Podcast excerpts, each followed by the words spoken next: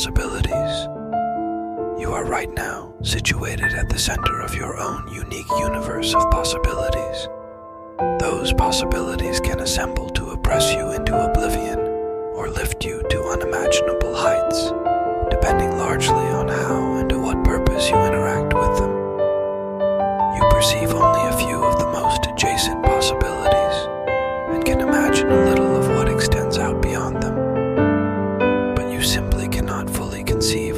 that's possible across time, space, function, and thought.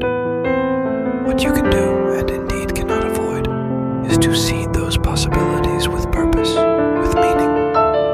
To yield desirable results, you must move through that infinitely complex universe of possibilities with truth and sincerity of purpose.